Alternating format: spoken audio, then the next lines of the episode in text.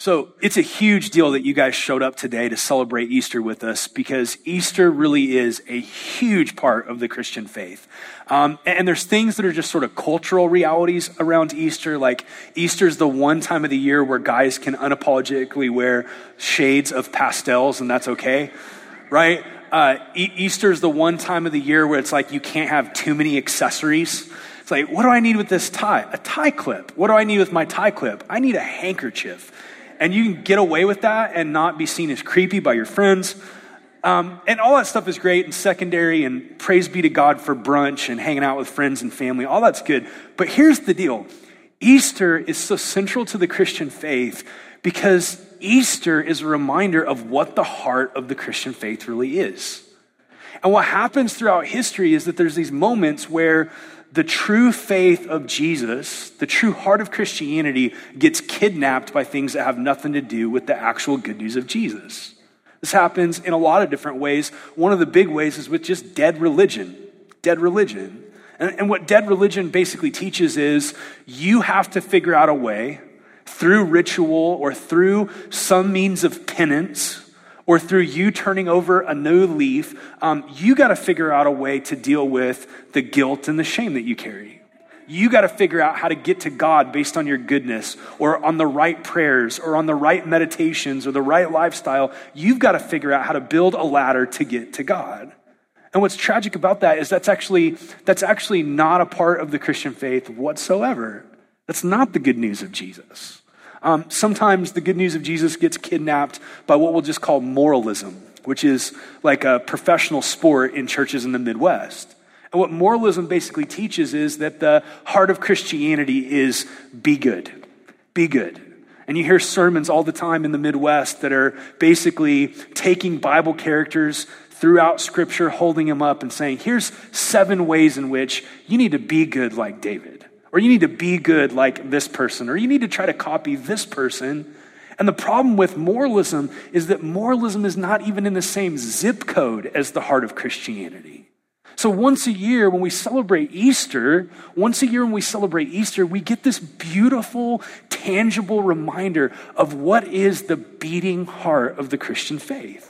And the beating heart of the Christian faith is not what you can do to get to God, and it's not you trying really hard to follow good examples of great people. The beating heart of the Christian faith is Jesus. It's what he's done for you. It's the lavish love of God that he bore your sin and your shame, and he actually overthrew the greatest enemies of humanity, sin and death, through his resurrection. Easter at its heart is central to what it means to be a Christian. In fact, uh, if you're at all familiar with the Bible or not, you, you've probably heard of the Apostle Paul. He was one of the early thinkers of the Christian faith and writers of the Christian faith. And in 1 Corinthians 15, he says some really, really deep stuff. He says this If Christ has not been raised, then our preaching is in vain, and your faith is in vain. For we are even found to be misrepresenting God, because we testified about God that he raised Christ, whom he did not raise, if it is true that the dead are not raised. For if you, if the dead are not raised, not even Christ has been raised. And if Christ has not been raised, your faith is futile and you are still in your sins. Then those who have fallen asleep in Christ, those that died as Christians, have perished. It's popular to hear Christians say things like, uh, well, even if the resurrection didn't happen, even if it didn't happen, living a Christian life is a better way to live a full and rich life. And one of the founders of our faith is actually saying, if the resurrection didn't happen, living the Christian life is the most tragic thing a human being could ever do. In fact, what Paul is saying here is that if the resurrection didn't happen, if Jesus didn't physically return from the dead as he said he would, then the Bible is actually not a helpful book in any way. The Bible is one of the most dangerous documents that's ever been written, and it should at least be put on the shelf, if not outright burned. If the resurrection of Jesus did not happen, then Jesus is not a good teacher. If the resurrection's a fable, or if it's just mythology that we carved around the life of Jesus, if the resurrection didn't take place in time and space 2,000 years ago, then Jesus was either a false prophet or an absolute insane, crazy narcissist. If the resurrection didn't happen, it means Christianity is a total waste of your life. If it didn't happen, then it does mean that death gets the last word on humanity. Now, if that's true, though, the other side of that is also true. If the resurrection did happen, if 2,000 years ago the grave was open and Jesus returned from the dead physically, if that took place, then it means that Jesus can't just be another good teacher or a philosopher or just a prophet. If the resurrection took place, it means that all of the claims of Jesus are true, and it means that he is God in the flesh If the resurrection took place, it means that Christianity is not just another thought movement in all the cluttered thought movements of time. It's not just another philosophy or another religion or another worldview. It means if the resurrection took place, Jesus is life and he is truth. If the resurrection took place, this is pretty stunning news. It means that Jesus is not just like another historical figure that you can sort of emulate. Like, thank God for Abraham Lincoln. Here's good things about his life that you can learn from. If the resurrection took place, Jesus is not a dead and buried historical figure. He is alive. And if he's alive, that means there's hope for you and there's hope for humanity. If the resurrection took place, this is stunning. If the resurrection took place, it means death doesn't get the last word which means that Christ was then the beginning of new creation. We're, we're about to start the book of Ecclesiastes next week. Uh, I think the book of Ecclesiastes is kind of like the crazy uncle of the Christian faith. Uh, we, we've been trying to get that uncle out of the family for years. Jewish people tried to get the book of Ecclesiastes out of the Bible. Christians have tried to get the book of Ecclesiastes out of the Bible. Uh, but the truth is, like when you sit down with that crazy uncle, you start to find out that if you really listen to his stories, you get to hear a little bit about mom that you didn't know before. And when we read the book of Ecclesiastes, here's one of the big ideas. If death gets the final word, what's the point of anything? What's the point of love? What's the point of work? What's the point of art? If this world is just hurling through space and at the end of the day our sun's going to burn out and we're going to be brought into oblivion, why get up tomorrow morning? If the resurrection happened, though, it means that God is going to remake all things. There's going to be new creation in which everything that's broken gets made right. So, my hope today is that even if you don't believe in the resurrection, I hope that you at least want to believe in it. Now, in, in years past, we've talked about the resurrection and how important it is, and we've walked through kind of like historical and also spiritual evidences for the resurrection. That the resurrection is not just asking for your blind faith, but there are, in fact, historical and spiritual evidences. Today, we're going to approach it a little bit differently.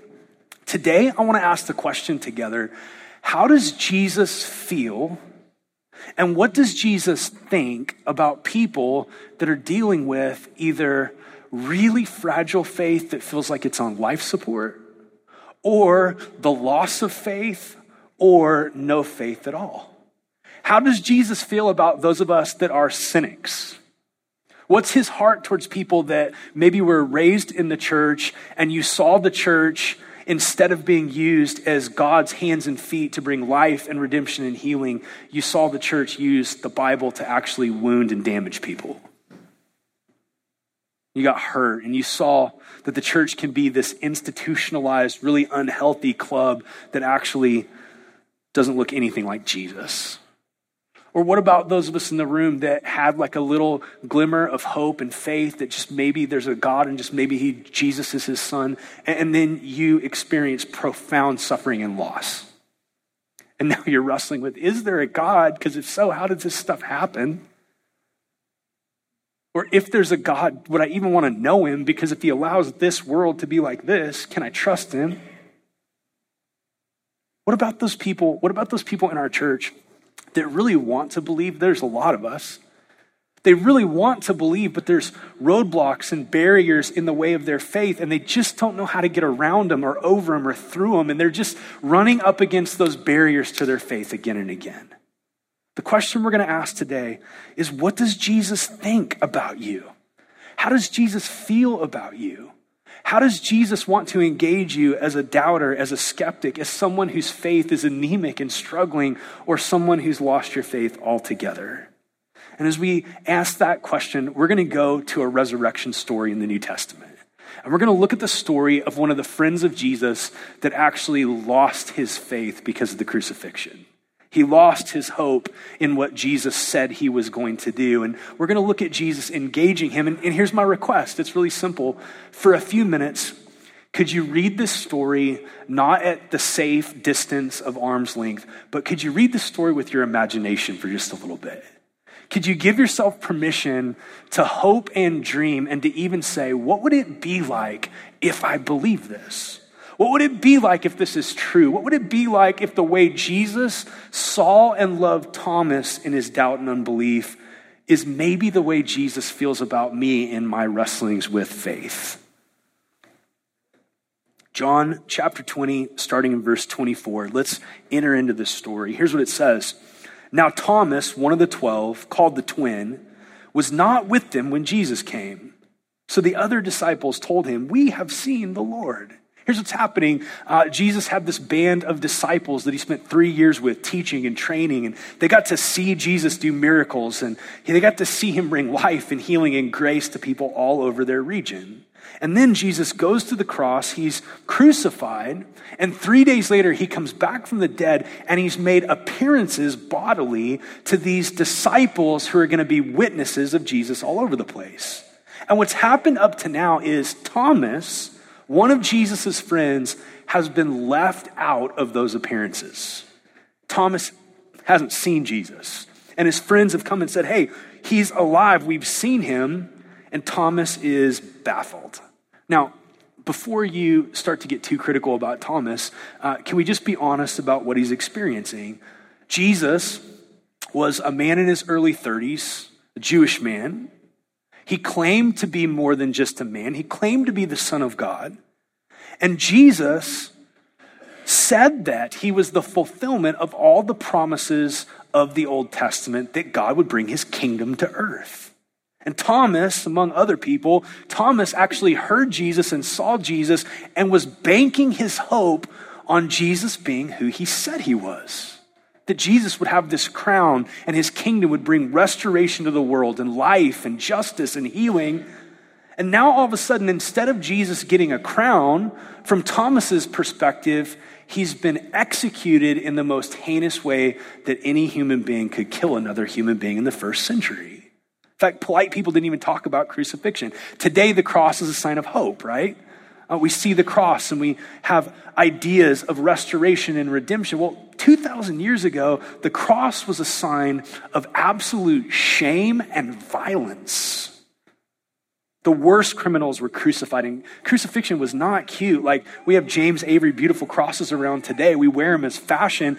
Back then, back then, the cross was an event in which someone would be beaten and naked and stripped, and they would lose control of bodily functions, and they would die a really long, agonizing death. And Thomas was really hoping that Jesus was who he said he was. He was really hoping that he could trust Jesus and bank on Jesus. And now, instead of Jesus getting the crown that Thomas expected, Jesus got murdered. He saw his friend die, he saw his friend bleed.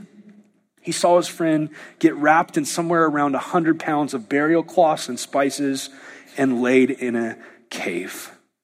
And now his friends are saying, Hey, he's back from the dead. And Thomas is scratching his head and saying, Hey, how can a crown and a cross possibly go together? Look what he says, verse 24. Unless I see his hands, the marks of the nails, and place my finger into the mark of the nails, and place my hand into his side, I will never believe.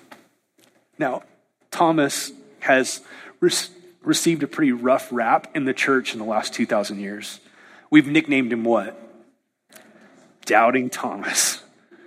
He's been sort of the butt of our jokes, and he's been looked down on throughout the ages.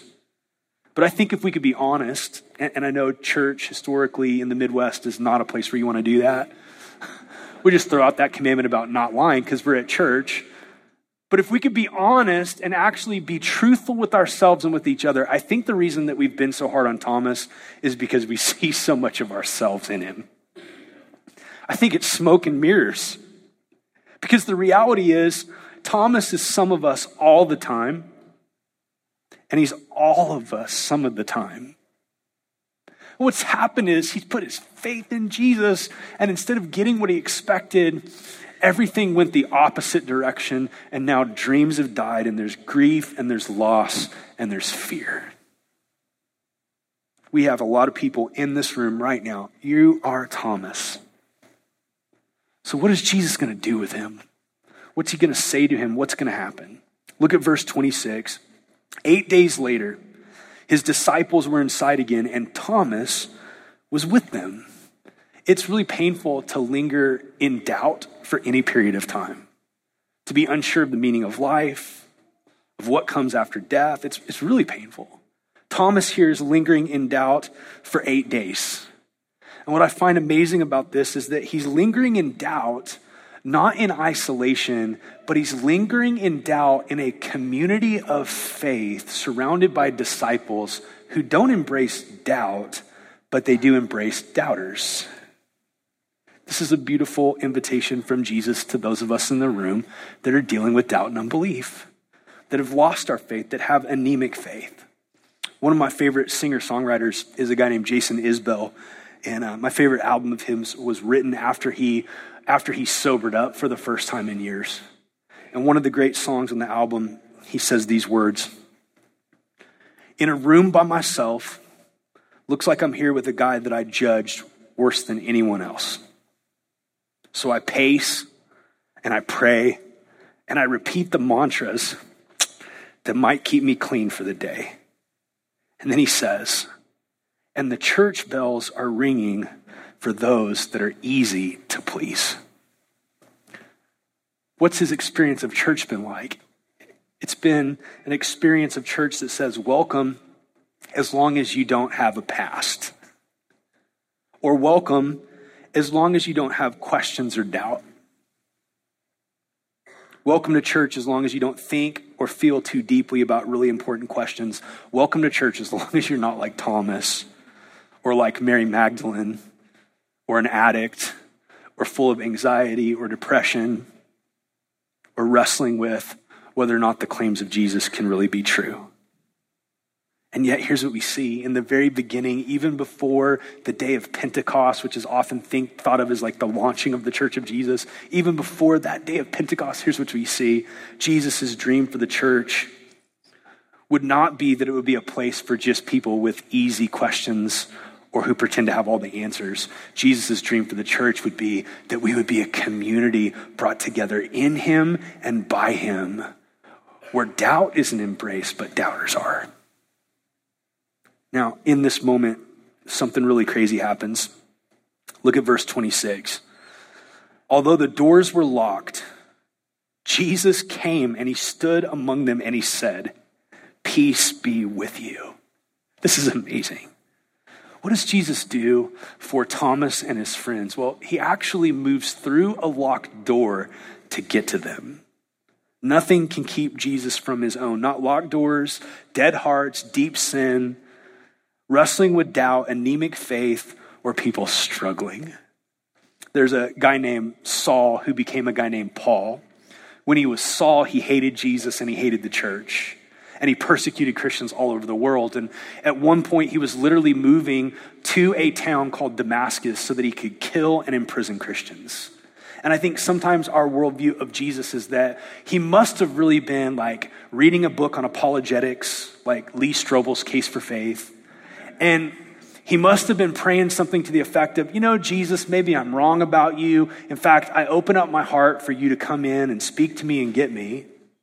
But the truth is this he was literally breathing out hatred towards Jesus, and all of a sudden, Jesus came through the locked door of his unbelief and violence, and he rescues this guy named Saul. What's happening in this text is Jesus is showing us that the locked doors in our lives, the locked doors in our relationships, are not insurmountable for Christ to pursue. Some of you are sitting right now behind the locked door of being hurt in the church. And you're here, man, but you're feeling real fragile. You're feeling real sketchy. You're just looking for something to make you bolt. Some of you are standing behind the locked door of grief. Some of you are standing behind the locked door of the dreams that you had for how your life is supposed to go, your life not being like that at all. Here's what's beautiful about Jesus locked doors don't keep him out. Jesus pursues, Jesus moves towards. Jesus comes after his friend Thomas. Now, the question we have to ask is is that declaration of peace, peace be with you, is that really for all of them, including Thomas, or is it just for the disciples that have seen Jesus and now believe? Is Jesus going to show up and bring religious condemnation and belittlement to Thomas? Is he going to mock him? Like, is Jesus going to show up, move through the locked door, sit Thomas down in front of all the friends and say, Hey, Thomas, is it that you're stupid or is it that you're hard hearted? Right? Because I told you I was going to come back from the dead and I did it and you didn't believe, and now I'm really frustrated and disappointed in you. In fact, Thomas, go ahead and leave this community of disciples. Go do your own thing. What's Jesus going to say? What's he going to do? Well, look what happens. This is, this is a picture of the good news of the gospel. Verse 27. Then he said to Thomas, doubting Thomas, demanding proof Thomas, hard hearted Thomas, here's what he said Put your finger here See my hands, and put out your hand and place it in my side. Do not disbelieve, but believe. Hey, I think some of you don't believe in a version of God that I don't believe in either. It's a version of God that in this moment would come to Thomas with shame, with mocking, with verbal abuse, Here's what the living God does in his son Jesus. He comes to Thomas. He's like, Hey, Thomas, your heart is hard right now and your faith is cold right now. But see these holes in my hands and the hole in my side? That's what I did to pay for your sin and to bring you into my family. That's what I did. That's what I did, Thomas, for skeptics. That's what I did for doubters. That's what I did for people that have a hard time believing in God because they can't see Him. What did He do? He took all of our hard heartedness and our bitterness and our blindness to God, every sin we've ever committed. Jesus took it willingly as an act of love to sacrifice for us. So, why would He show up to a doubter that needs His grace and mock him or shame him or abuse him? He shows up with kindness.